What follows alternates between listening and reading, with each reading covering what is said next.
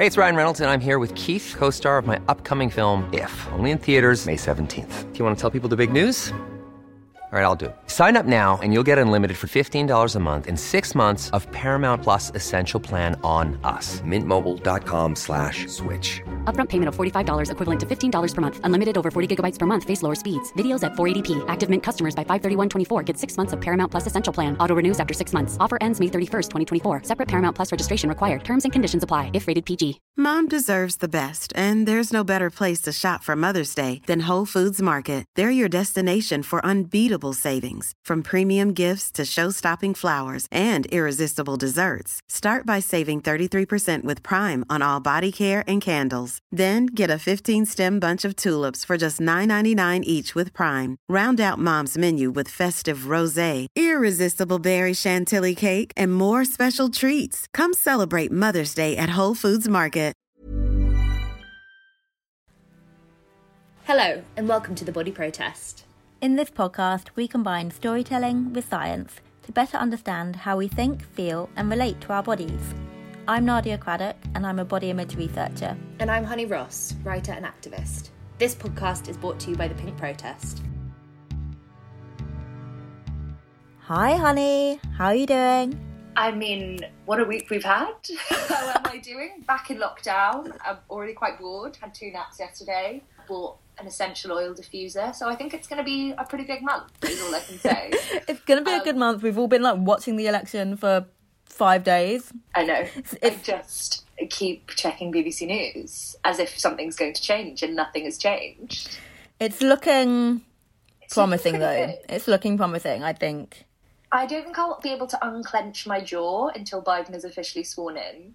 And my jaw has been clenched for four years. I feel like us, you, me, and so many others, but you know, we're How are you doing? getting through. Uh, more or less the same, you know, more or less the same. Have been all eyes on what's happening, even though not much seems to be. But but yeah, pretty good. Um, I have my sister and her boyfriend and her puppy here for lockdown, so that's I'm really happy about that. Feels a bit more homely this time round. Cozy Mm. and having a pet having a pet during lockdown oh my god Oh, um, game changer, Game game changer. tiny little affection machine it's just like oh you could ask for more Exactly, exactly. And Truff is just a, a ball of affection and just love loves something licking my face. What can I say? i know cuddles and kisses is all i Yeah. love Absolutely. So I can't believe it, but this is our last episode of the series. I i'm mean, so proud of us I'm I'm so proud. I have loved every episode so much. I feel like I've learned so much. It's just been a gorgeous thing to have done over the last couple of months. no it's been such a joy and as always just the best time ever is when i'm working with you you just oh, Oh, honey. like- what a creative union i love that I know. Uh, the gift that just keeps on giving. On today's episode, enough of us uh, being madly in love. On today's episode, we talk to, I mean, this is a big one. We talk to the iconic Katherine Ryan, writer, comedian, actress, creator of Netflix very own The Duchess, just a queen. Katherine is such a special person. We always love to have a little gush during our episodes, but this is a gushy episode. We are really standing very hard and continue to do so throughout. Yeah, unbelievable. And I think what really stood out to me and stands out still is just her confidence, her aspirational relationship with her body. It's it's just it was so refreshing. I mean, she's just incredible. She's a woman who lifts up other women, and I just could mm-hmm. not stand her more. And like, it's so true. She has such a refreshing relationship with her body, and it just.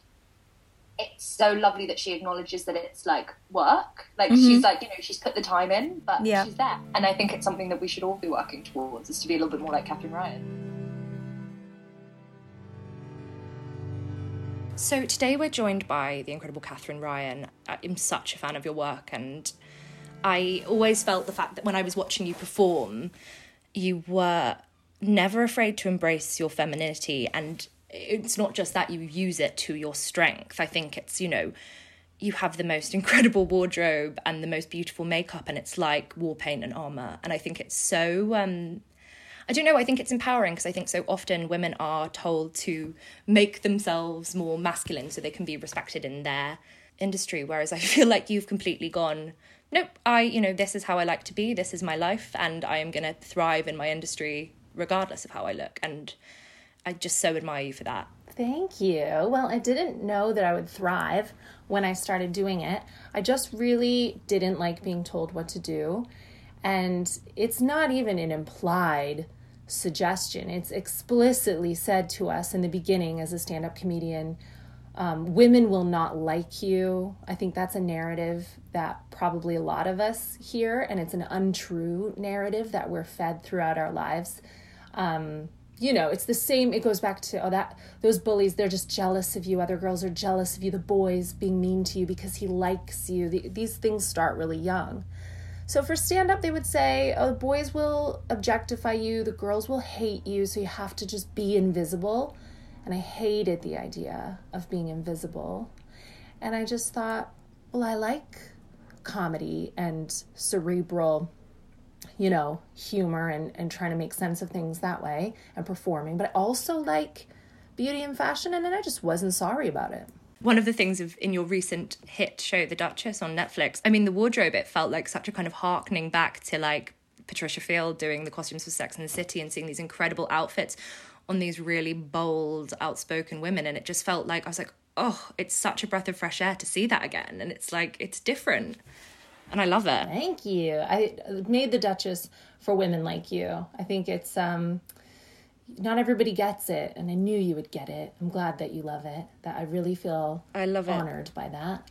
Oh no, I devoured it in one night and I loved it so much. I wonder if we can switch track a little bit and what we like to ask a lot of our guests is how they felt about their body growing up and I wonder if you could tell us a little bit about how you did. Sure, I was definitely bigger than other girls growing up, and I don't feel that way now. I didn't have, uh, luckily, my mother was very progressive, and I never had any issues with you know, surrounding my body or food. I was raised by feminists, so I was really lucky that way. But um, my mother behaved in a very different way. So if I emulated the way my mother was, then I would have body dysmorphia and I would count every calorie and I would really hate myself. And my mother is definitely still sick with that. She had, I think a lot of women in the 70s, 80s just masked eating disorders. It was kind of part of their life um, all my friends' mothers, they remember their mothers not eating lunch with the kids, not eating dinner with the kids. And I was lucky that uh, just by chance, I think I transcended that because I have a lot of sympathy for those women. I think you raise your children with a lot of your own values, whether you even realize it at the time or not. But luckily, we just weren't very attractive, conventionally attractive children. So my mom put a lot of emphasis. She was like, "You are smart and brave." oh, I mean, I definitely got a lot of like, "You're smart. You're cool. You're so cool, honey." yeah. So I really, I love that you had.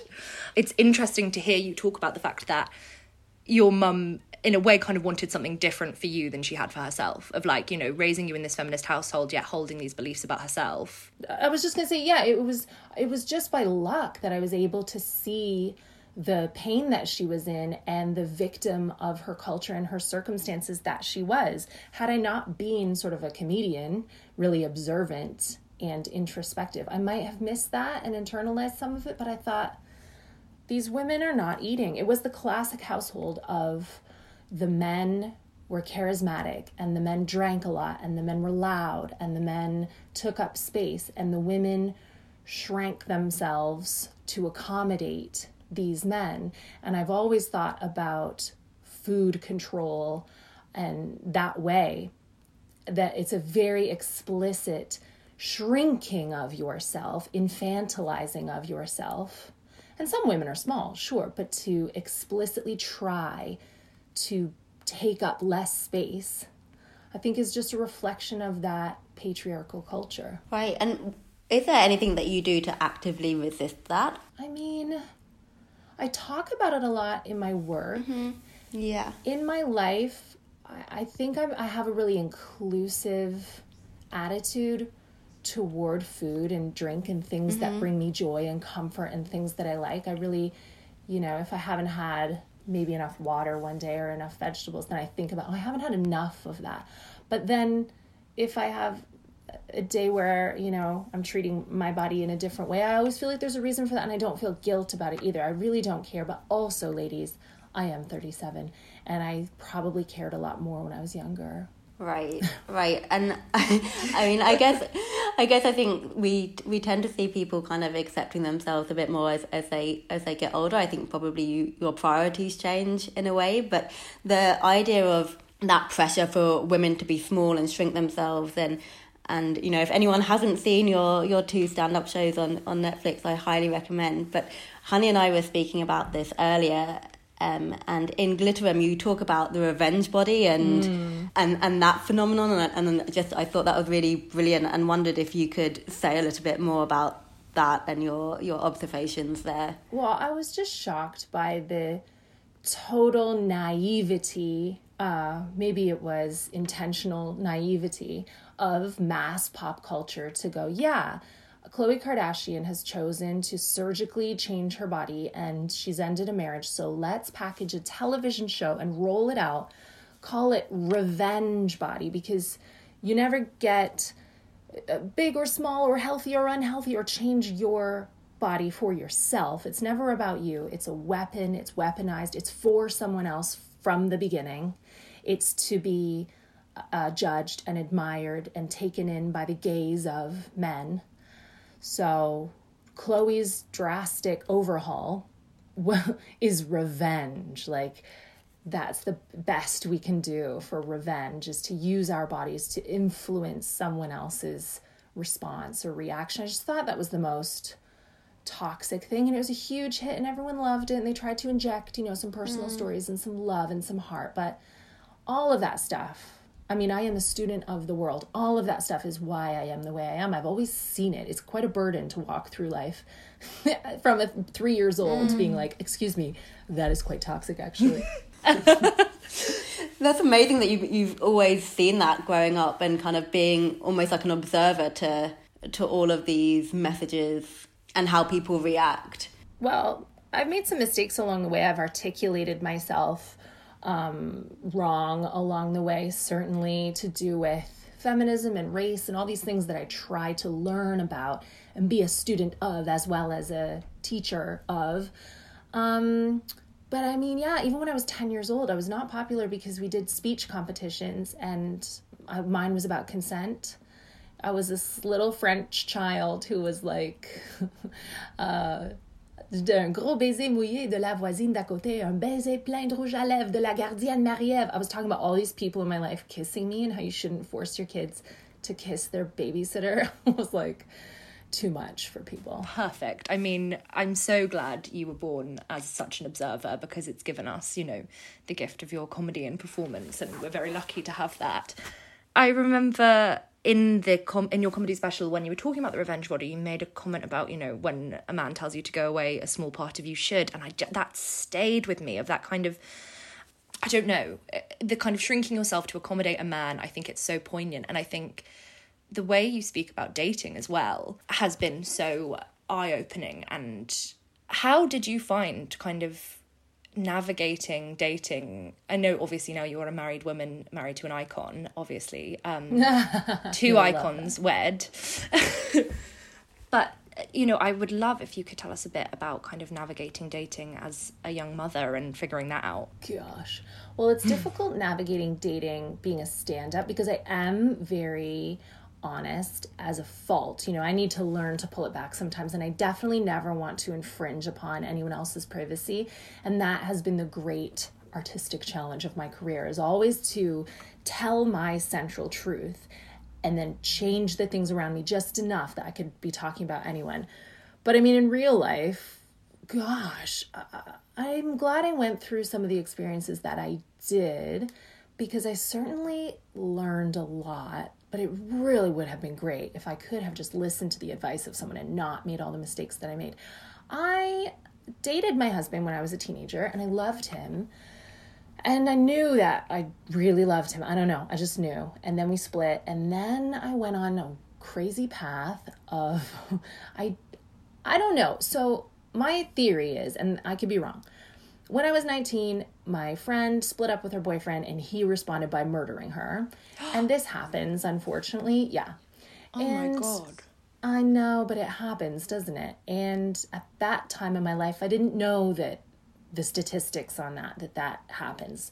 Domestic homicide is and abuse is all over the world, and we tend to turn a blind eye to a lot of it. And my mother's reaction was very much, you know, like the explanation I've given too. She said, Well, Katherine, if you try to leave them, sometimes they kill you. And I was like, What? And then I think I, for some reason, when something happens in your life at that age, it writes on the canvas of who you are. Your brain is still growing. And I think I decided somewhere, sometime, that men were very dangerous and I needed to find some of the weirdest ones that I could mm. and fix them and calm them. And that's what I did. I think I just found some men who now it makes me a little bit angry because I think, how dare they think for a moment that they ever deserved to be around me? They really didn't. But people will treat you the way that you ask to be treated. And I had a lot of self confidence issues, and I subscribed to a lot of the misogyny that I saw in stand up com- comedy early on. And I hitched my wagon to a few absolute losers. I really did. And narcissistic psychopaths. And I laugh about it now, but I mean, what the heck? And then when I was um, a single mother and I was alone, I really felt genuinely inside I could act really brave, but I felt like damaged goods. I felt like a failure. I felt like a bad person who had made a mistake. I wasn't able to direct my family in the right direction. And so I didn't think I was worth anyone good at all. So then it got worse.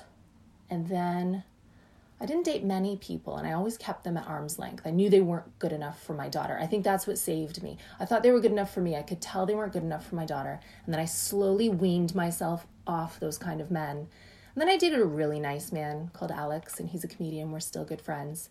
And he broke the pattern. I was like, oh my gosh, I deserve a really nice man as well. And we weren't totally right for each other, but it was a lifelong pursuit. Me believing that not only was I deserving of just a really nice man, but that I was also okay being alone. I, my plan was just to be alone. I think I had this fear of being alone and as soon as i solved that it's ironic or you know they always say it happens this way as soon as i was truly truly happy in my own skin in my own self in my own life that's when i accidentally met bobby kay and i married him I mean, that's so beautiful. I mean, that whole journey, the journey you went on of kind of knowing your worth. And I think that, you know, so comes across in the work you do and asking for more. And I just, I adore the way you do that.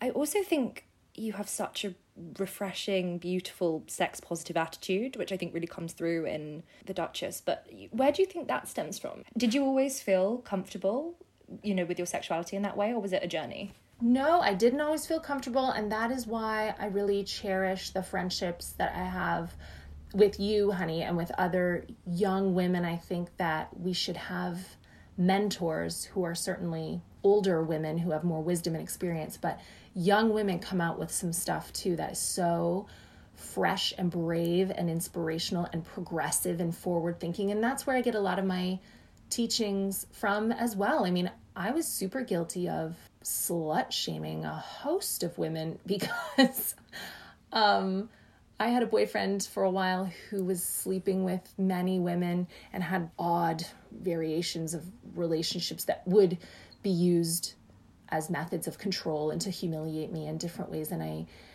wasn't sure how to feel about those. And then, as soon as I really realized I had enough of being disrespected, I blamed those women a lot, and I feel badly about that. And I realize now that, you know, I'm a lot more sex positive. I understand more now about sex work. I understand a lot more about different shapes of relationships. But I had to learn that, and I had to be receptive and open to being wrong. I think that's a really important journey for many of us, isn't it? To be open and open to being wrong. I think I think we live in a culture where it's always feels very important to be right all the time and have an opinion on everything all the time. Um, and being able to to step back and listen, I think, and then self correct as well, I think is a really powerful thing. And I, I love seeing people in high profile spaces doing that because I think it models that for for young for well not even for, I was going to say for young people but actually for everyone that that's that's an okay thing to do you can yeah self-correct. and it just takes a little bit of practice like I didn't know that it was wrong to say hooker. I just thought oh that hooker. And then it just gently people loved me enough to be like sex worker. And then I go oh and they go sex work is work. And I'd say oh yeah. And I it just took being exposed to different lives.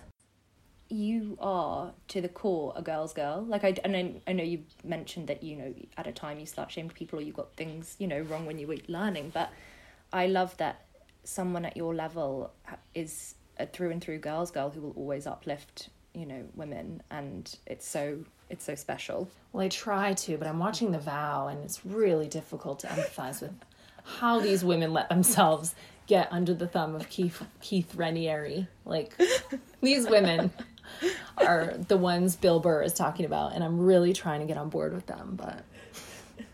But you know, it makes you work a little harder. What's what is that show? Side note. I mean, Nadia, it is a sex cult. It's okay. Sex cult. okay. but it's you got to watch it. It's um I made a promise to myself that I wasn't going to watch more propaganda. I feel like there are so many documentaries on Netflix and everywhere about men Ugh. murdering women. It's just relentless. And I feel like some murderers get more than one special. Like Ted Bundy has more specials on Netflix than I do.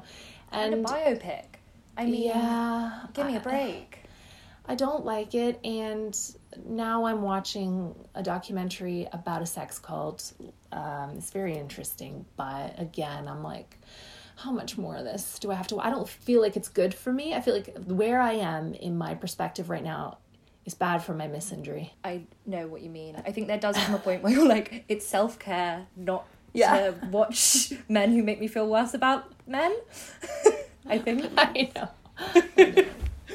And if you complain, then men on the internet go, well, Charlize Theron uh, also killed a bunch of men. I'm like, thank you for always your one example.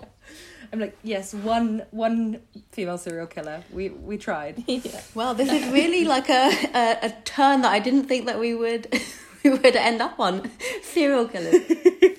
well, I mean, it is very much up the street of your uh, podcast, Nadia, because serial killers. It is about control. It is, you know, what is one of the things that makes it hard to run away from a serial killer? High heeled shoes. Why is everything designed for us meant to make us unstable? I don't like it. It's all part of the the same string. Yeah, yeah, I can I can see that. I can see that. I mean, earlier you were saying about kind of bringing it back to comedy and saying that people around you didn't like that you were presenting in a very feminine way. You had your hair done, like dressed up nicely and, and things. Is that just misogyny within the comedy industry, or is that something else? Like, do you have a sense of what that's about more broadly? I'm not sure because I think it's so baked into everything about our culture that women, especially, are um, evaluated by what they look like. Mm-hmm and in a professional setting there are different rules for us in a stand-up comedy setting there are different rules for us. And i try not to pick it apart too much. Um, it's certainly misogyny to say that your words um, hold less meaning and won't be listened to if you look distracting and the girls in high school who got sent home for the way they dressed well it, it was for no reason other than you are distracting the boys and i think it all goes back to the same thing and that is why i just got more and more feminine and glamorous as time went on i mean it's not as though i'm i'm dressing in these little bandeau Herve Leger dresses Right. and six inch heels. You know, I dress Uh-huh. for women.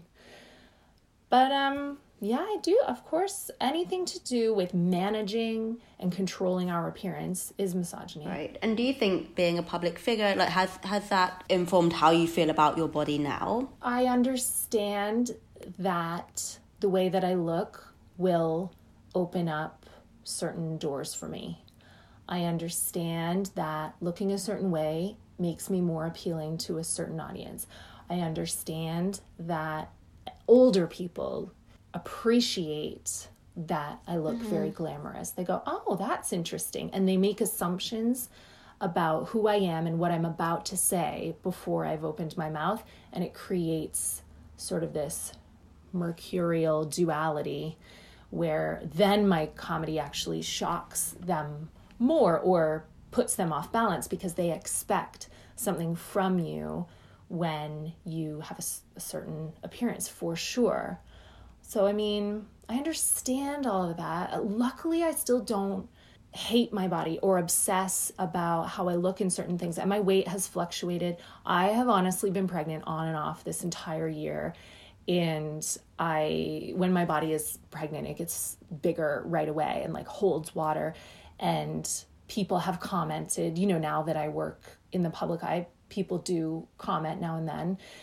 And I mean, that's fine. But this year has certainly also taught me that I don't care so much about what my body looks like. I care about what my body can and cannot perform properly. It was a really big shock to deal with pregnancy loss this year and to be like, oh, wait a minute. I need to start thinking about can my body heal me properly? Can my body perform these functions that I want it to? Can my body keep me healthy? I think that's a theme for a lot of us in a pandemic is that we spent all this time going, "Oh, do I look the mm-hmm. right way for Instagram?" and it's like, "Well, you might get cancer." So, Right. No, it's true. you know, your body is a vessel and it's we know that. It's fine to decorate that and to express yourself with that, but it's the only one you've got and it gives you this gift of purpose of being on this earth. And I think that your body is not only a gift, it's a privilege. And I hate that it brings people so much pain and shame and that women's bodies especially uh, they, they don't have ownership the way that they should all the time because of all these influences. And luckily i've definitely learned that and i get better at it all the time Thank you for being open. I know honesty and being open is is something that is very core of who you are and what you do, but I think when you when that is part of your USP in a very kind of crude way, it becomes something that um, people then maybe expect or, or don't maybe don't acknowledge as much. But um, so yeah, just wanted to say thank you for sharing that.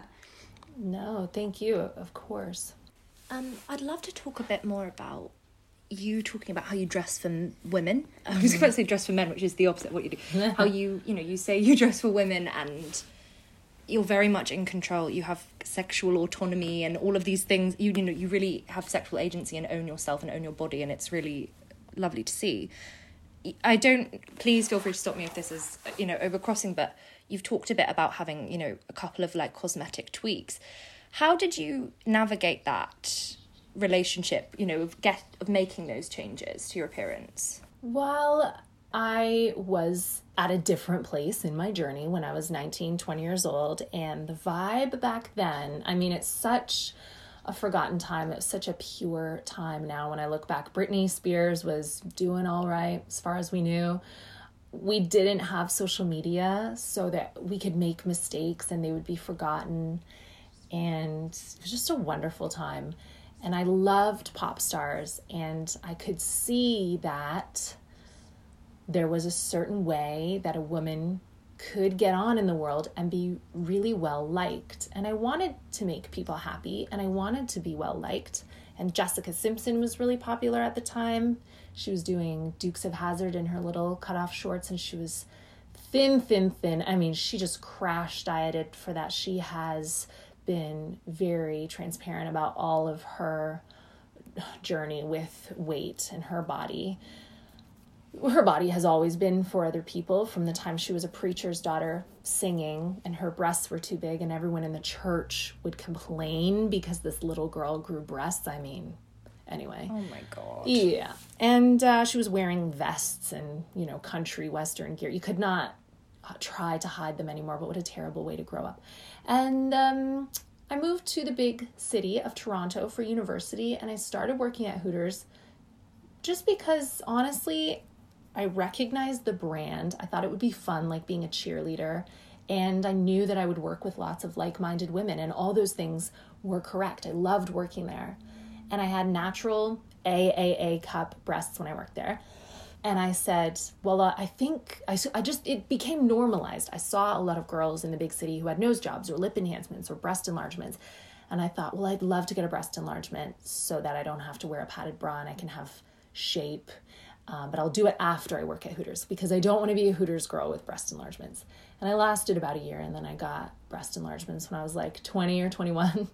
And I was always really open about that too. I thought it was cool. First of all, they were really expensive and I bought them all by myself from waitressing at 20. So, I mean, I would show off a car. That's impressive. I know. I was really proud of myself. I was like, yes, all my dreams are coming true. I look more and more like Jessica Simpson every day and I um, didn't go too big, thankfully. I was mindful about still uh, having a normal life, um, trying to be a size that was manageable, and I have ha- I had those breast implants until 2015, and then they were great, and I breastfed for two and a half years, and then I had them changed, but they're kind of the same size, and I've never denied having them, people kind of only started to notice in the last few years as I got more confident. Sometimes I would wear something really low cut. Someone somewhere went, Hang on, are your boobs fake? I went, Yeah. But I don't think that infringes upon any of my worldview or my feminism or anything else. I just did that.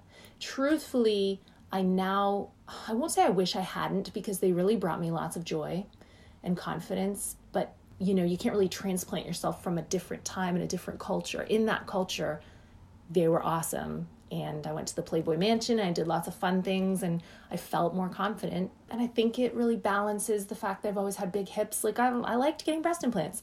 But now I'm learning about breast implant illness and I do have a host of autoimmune diseases. So I mean, I don't know. I might get them out. Oh no! I mean, because I you really won me over with them. I mean, not that you never had before, but I mean, well, everything goes in and out of fashion and that's what you have to be careful with about your body is that your body is not a trend mm-hmm. right and to just like chop it up for lack of a better term and like have life threatening the risk is small but all general anesthetic is mm, you know minimally life threatening to do that you have to really understand the risk that you're taking and what you're doing to your body. You're putting a foreign object in your body, and your body then needs to take time to heal. And I don't know, it's a very personal choice. And I love it now when I see smaller breasts. I think they look great. So many outfits look great on them. I kind of want them. And I, I definitely don't want to be having autoimmune disease from a silicone implant. So I don't know. I'm always like, imagine if I got like um, the implants that the cock destroyers had. No one would see that ha- like coming at all. If I just completely pivoted and got these amazing like beach ball breasts, I mean, could be iconic on me. Oh yeah, But, you, you know. can if you want. I mean, there's nothing to say you can't get them for a summer. That's what's nice is you know we have the choice. at a cost. I mean, I don't know what the going rate for breast implants are now, but it's it's also expensive, right? Like, and I understand it's like it is personal. You can like everyone can do what what they want. I think it's the the fact that having breast implants is normalized and having and cosmetic surgery in itself is normalized and and that idea Katherine as you said like that your body is a trend I think that's the bigger issue like what everyone chooses individually what they do to their own body living especially given the culture that we live in and the society that we live in and all the pressures that are around us like what people do individually is completely up to them. But I think the idea that messages are promoted that you you can do whatever you want with your body if you have enough money, if you go to the right doctor, um, and s- sometimes those risks aren't presented to to individuals and people I mean you, you sound very very grounded and have sounds like you have always been but people who are more vulnerable who have more deep rooted concerns cosmetic surgery is not going to fix those concerns um, for for many You're people right. And you're absolutely right, Nadia. And the wealth gap totally creates, as with everything, a more dangerous set of circumstances for people who have less money because they are the ones who are, you know, they live in the same culture that everyone else does. They have the same influences. They want the same things and shouldn't be, you know, judged for that. But if you feel like that's something you need to do, then you might go a dangerous route, go to a country where it's not regulated, really hurt yourself. Exactly. Yeah, exactly. And I think the effects can be forever if it goes wrong. So I think it's just it's, it's yeah something else in that nuanced, very complicated, very sticky thing about having cosmetic procedures. I think yeah that I think the wealth gap is a huge huge part in that conversation for sure. And just for the record, I probably won't get um, implants for the summer. I know, I know it's very shocking, um, but we we'll, we'll, we'll see. You never know. It's been a weird year. Maybe next year will be weirder, and I'll do that. I'd love to talk. I mean, a strange segue from um, implants, but I'd love to talk about your lovely daughter Violet. Obviously, nothing crazy, but I'd love to talk about she's i mean one what an incredible young woman you've raised i had the pleasure of playing animal crossing with her during the lockdown and it was a highlight um, she's such a smart and wonderful girl but i would love to know a bit about your kind of take on raising a child out of the spotlight you know i think you make it very clear on your social media that you want anything that goes out about her to, you know her to have autonomy of her you know images put out of her, about her but I'd also love to know a bit about the facets you'd love to instill in her, especially around her relationship with herself. I think, um, and she loves you, by the way. I think every choice I made as a parent was instinctive. I potty trained her by the time she was 10 months. I hadn't read about that. I didn't know that there's a whole movement called a movement called elimination communication. um, I taught her sign language just because I really was lonely. I didn't have any friends. So then she could actually talk back to me from the time she was about eight months old. That was great. Yeah, I think I always instinctively moved toward empowerment. I wanted her to know what it felt like to communicate and to be understood. I didn't want anyone changing her nappy only because I don't think I would like that myself. And then I just. Uh, kept her off social media when I worked in an office. I was doing comedy as a hobby when Violet was born, but I certainly wasn't known. And it just was instinctive that I thought, well, I don't own her image. So I can't mm-hmm. ethically share the image of someone that I, if I don't own the image. It was so simple, just like that. And I'd seen a lot of my friends' kids in very compromising positions, just naked in the bathroom. I just didn't feel great about it. And uh, now Violet really dislikes that choice because she's 11. She really wants to be on social media. She notices that she's absent from social media, whereas a lot of her friends are are allowed and they're on their parents' social media and everything else. And she's starting to go, well, why am I not? But she gets it she just you know what it's like being that age. The I, it's so frustrating with little girls. They want so desperately to be unremarkable. And you know these little girls are so remarkable and unique and they just want to be the same and it kills me. But um, i'm gonna have to reevaluate it soon enough because i certainly don't want it to go the other way and make her feel like she's blanket jackson or you know no disrespect to blanket jackson I think it's really interesting hearing you say that though, because it really goes back to your um, presentation on consent of like not letting, you know, being like, you don't need to kiss your babysitter, you know, yeah. don't make your child kiss. You know, I think it's, you've been consistent for a long time and I love that. but I no, I think it, it's a beautiful, it's a really lovely choice. I keep on saying beautiful about everything you do because I think you're a beautiful yeah. person. You're a beautiful I mean person. That. And you, Nadia, now that I know you, you're a beautiful person. Thank you. Thank for being inclusive. Um, this has been such. I feel like I'm gonna have to say beautiful now. It's been such a. It has been such a beautiful conversation. It's been. I think we've we've kind of gone from all corners that I wasn't expecting, but it has been really just a treat to be able to talk to you. And one of the questions that we like to end with on this podcast is how or what do you do to feel at home in your body? What are your like go to self care type tips? Oh my gosh, that's hard for me because I just have so much self confidence that it's not an issue.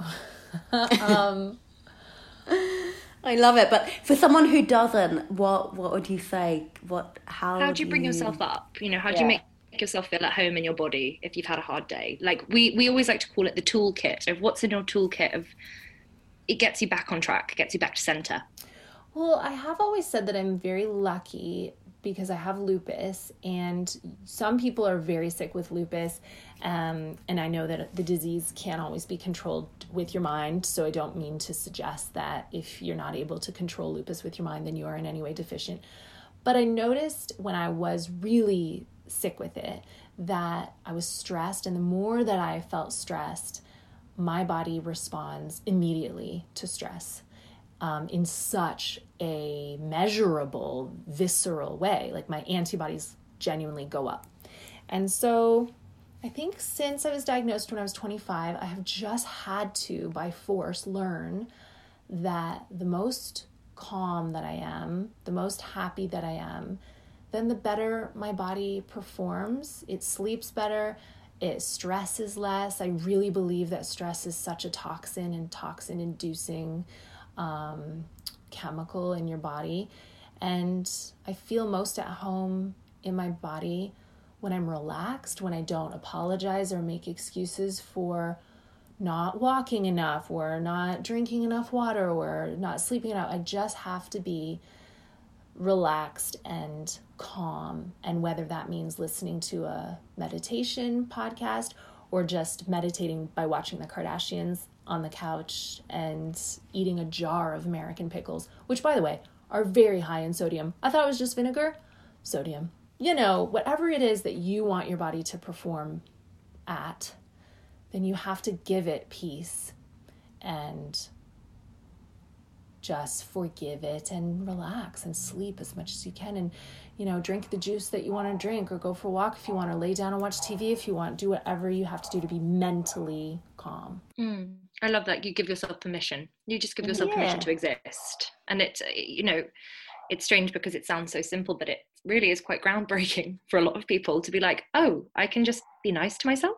You know and i think it's you really you give off the essence of someone who is really kind to themselves and that makes me so happy. Well thank you. And i don't you know want to shed too much doom and gloom but right now in this world health and contagion is such a theme and i'm lucky to have had health problems i really am because i think i obsess a lot less about what my body looks like and whom it's for it's not for anybody else it's for me and if i listen to what I want and the signs my body is giving me, then that's when I'm at my best. And hopefully, my body will continue to function in a way that serves me.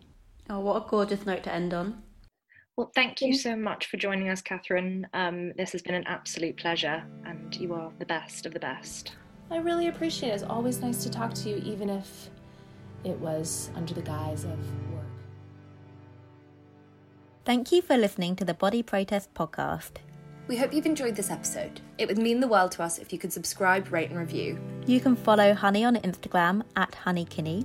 And you can follow Nadia at nadia.craddock. This podcast is edited by the angels at Project Harness, Daisy and Rasheen. And brought to you by the Pink Protest Podcast Network.